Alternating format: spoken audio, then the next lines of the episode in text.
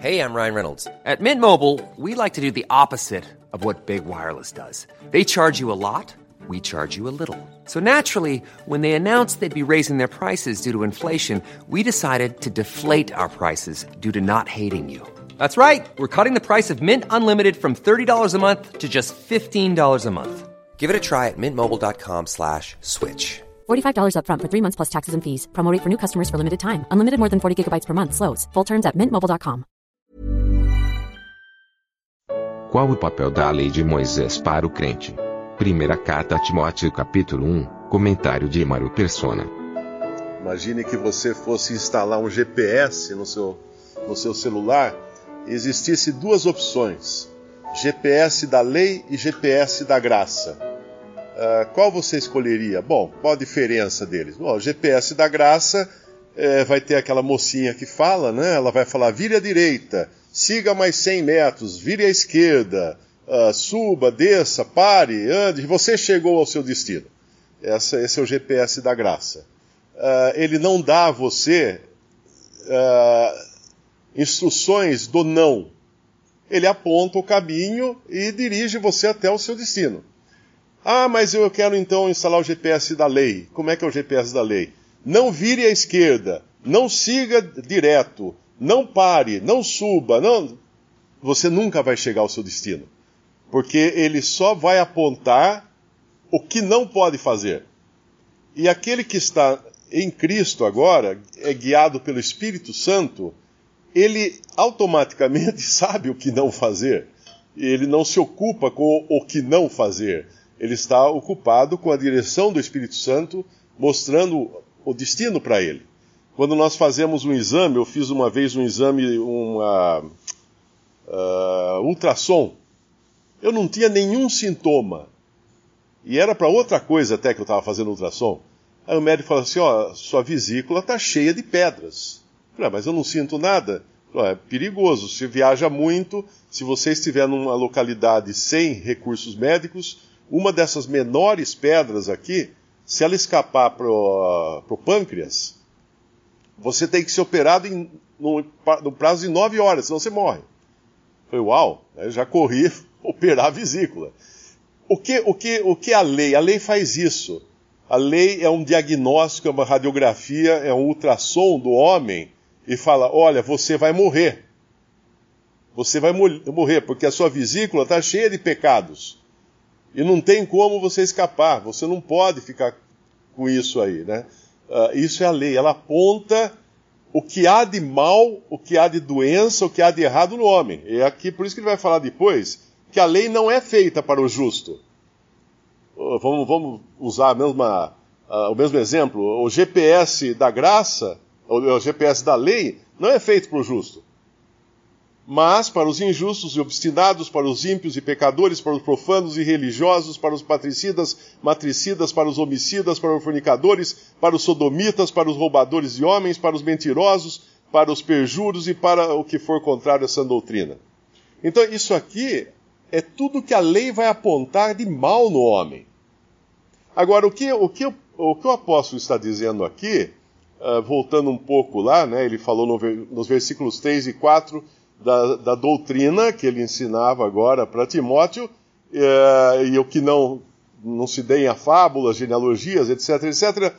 Esse mandamento que ele dá para Timóteo, no versículo 5 de 1 Timóteo 1, o fim desse, podemos até ler assim, o fim deste mandamento que eu acabei de falar para você, é o amor, ou a caridade de um coração puro, de uma consciência, uh, de uma boa consciência, de uma fé não fingida. Aí vem a questão dos que se desviaram disso. Desviaram-se do quê? Do quê? Do fim do mandamento. De uma, do amor, do coração puro, de uma boa consciência, de uma fé não fingida. De uma fé não hipócrita. E é importante entender isso. Você, você identifica um religioso hipócrita quando ele vem com uma lista de regras ele vem com um fardo para você carregar, e ele não, não carrega, mas ele é hipócrita, ele, claro, ele está escondendo, né? Mas ele só traz isso, ele só fala disso, porque ele quer colocar um fardo em você e desviar a atenção dele, né? Que ele não, não segue isso.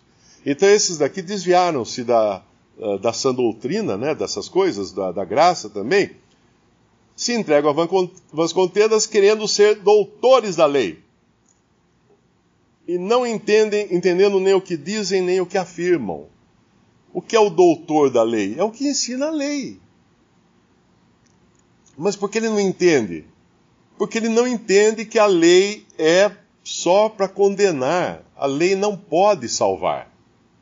E hoje, quando você vê o que impera na cristandade, é lei. Todo mundo fala da salvação pela graça. Ah, você tem que crer em Jesus, tem que pôr fé em Jesus para ser salvo. Ah, legal. E se eu pecar? Ah, daí você está perdido. Aí você está perdido. Aí você vai para o inferno. Essa semana um, alguém me mandou um link. Mário, o que, que você acha do que esse pastor está falando? Ele mandou um artigo de um pastor uh, pentecostal zombando da eleição, mas zombando assim, fazendo piada da eleição eterna, rindo da graça de Deus e dizendo que não, se, se uma, a salvação pode ser perdida assim. Porque se você estiver pecando no momento em que você morrer, você está perdido. Bom, então eu estou perdido, porque se eu simplesmente pensar assim, deixa eu ver que pecado que eu não posso fazer uh, ah, para me perder. Pronto, já estou pensando no pecado. É como falar para você aqui, pense em chupar limão. Deu água na boca de alguém? Porque quando a gente pensa algo, nós já despertamos uma série de, de desejos e concupiscências e uma série de coisas. Então, uma pessoa que prega isso, ele acha que ele não peca. Por isso que ele fala que, não, se estiver pecando na hora que morrer, está perdido. Bom, então ele não peca.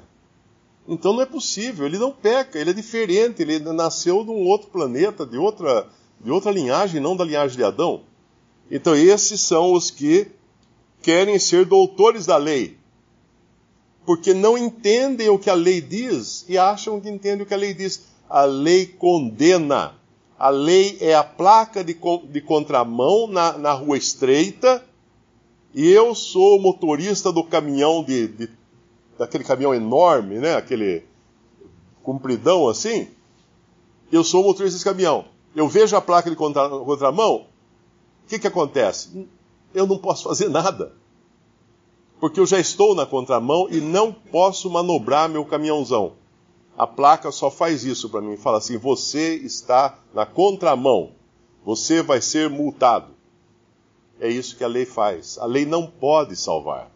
E como é triste nós vermos que muitos cristãos hoje vivem numa angústia tremenda, porque estão em religiões que pregam leis ou a lei, e eles próprios, sendo sinceros, percebem que eles não conseguem. Eu acho que é Colossenses que fala da aparência de não serve senão para a satisfação da carne ou alguma coisa assim. É Colossenses capítulo 2. É interessante que esse, esse capítulo aqui, ele fala, uh, Paulo fala aqui exatamente das coisas que ele falou ali no começo de, de 1 Timóteo, quando ele fala das lendas, né, das fábulas e tudo mais, ele, ele vai falar algo semelhante aqui, olha.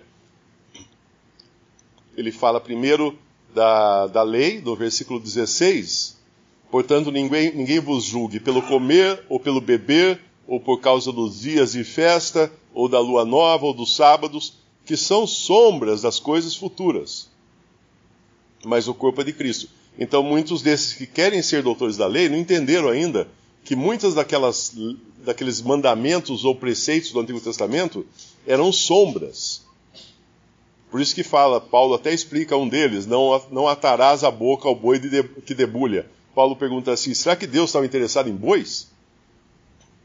ele fala até com uma certa ironia, porque o assunto ali não era boi, ali era justamente aquele que, uh, que, que, ensinasse poderia viver então da sua pregação.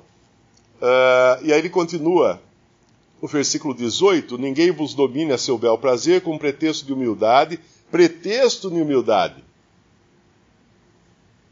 Para dizer eu sou humilde, né? eu sou santo, eu sou puro. E culto dos anjos isso aqui nos fala muito do espiritualismo, né, que hoje assola uh, o mundo todo. Metendo-se em coisas que não viu. Aqui outra versão fala metendo-se em visões, ocupando-se com visões, estando debaixo inchado na sua carnal compreensão. O que é carnal compreensão? É aquele que quer ser doutor da lei e não entende o que diz, porque ele está entendendo a lei na carne. Ele está usando do seu intelecto para entender coisas de Deus, o que não é possível, porque nós só chegamos ao entendimento das coisas de Deus pela fé.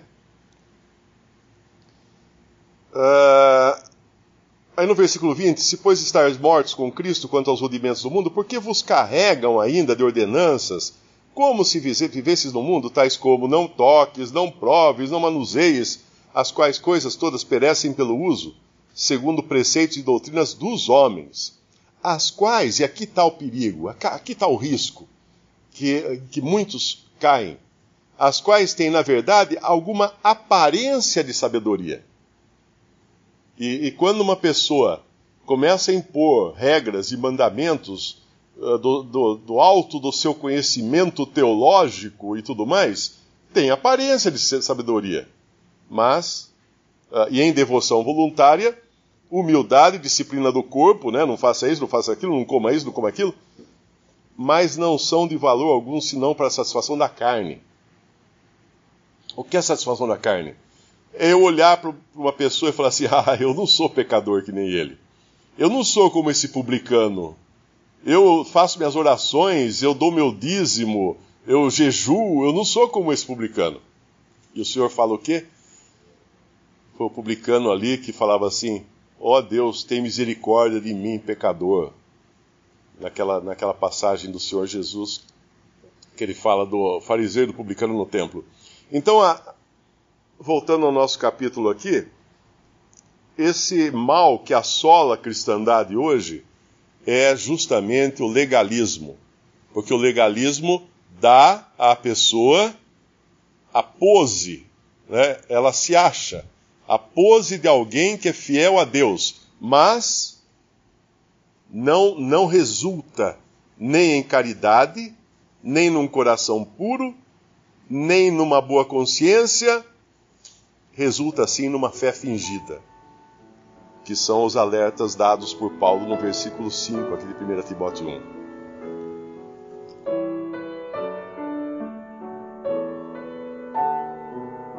Visite respondi.com.br. Visite também 3minutos.net.